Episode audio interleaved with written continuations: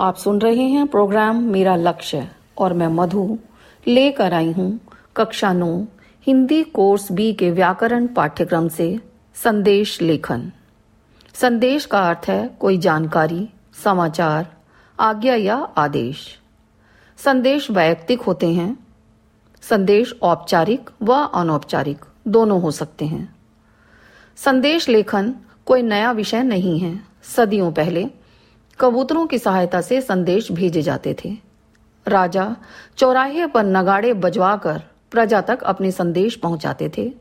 संदेशवाहक अपनी लाठी में घुंघरू बांधकर गाँव गाँव जाकर संदेश पहुंचाते थे। बदलते समय के साथ संदेश में भी परिवर्तन आया।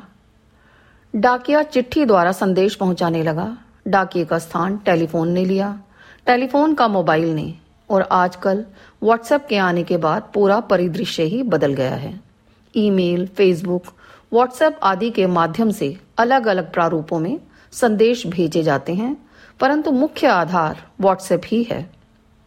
सीबीएसई द्वारा निर्देशित संदेश लेखन का आशय है विभिन्न पर्व त्योहारों उत्सवों पर भेजे जाने वाले बधाई संदेश जैसे दिवाली और ईद आदि विभिन्न दिवसों, जैसे महिला दिवस, मातृ, पितृ दिवस, योग दिवस पर भेजे जाने वाले शुभकामना संदेश, सामाजिक संदेश, जैसे पास, फेल, उपलब्धि पर भेजे जाने वाले संदेश, खोया पाया संदेश, व्यक्तिगत संदेश, जैसे अनुपस्थिति की सूचना, देर से आना, जल्दी पहुँचना माँ बाप भाई बहन रिश्तेदारों को भेजे जाने वाले बधाई और शुभकामनाओं से भरे हुए संदेश।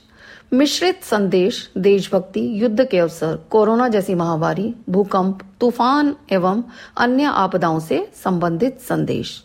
संदेश का प्रारूप। संदेश 30 से 40 शब्दों में हो सकता है। संदेश अनौपचारिक व औपचारिक, दोनों तरह के हो सकते हैं। बॉक्स बनाना आवश्यक है। तिथि व समय का उल्लेख भी करना अति आवश्यक है। संबोधन अर्थात किसके लिए है, यह भी लिखना ज़रूरी है। लिखने वाले का नाम आवश्यक आवश्यक है। बोर्ड में अथवा परीक्षा में क ख ग लिखना चाहिए, नाम नहीं लिखना चाहिए। एक ही अनुच्छेद हो, सटीक हो।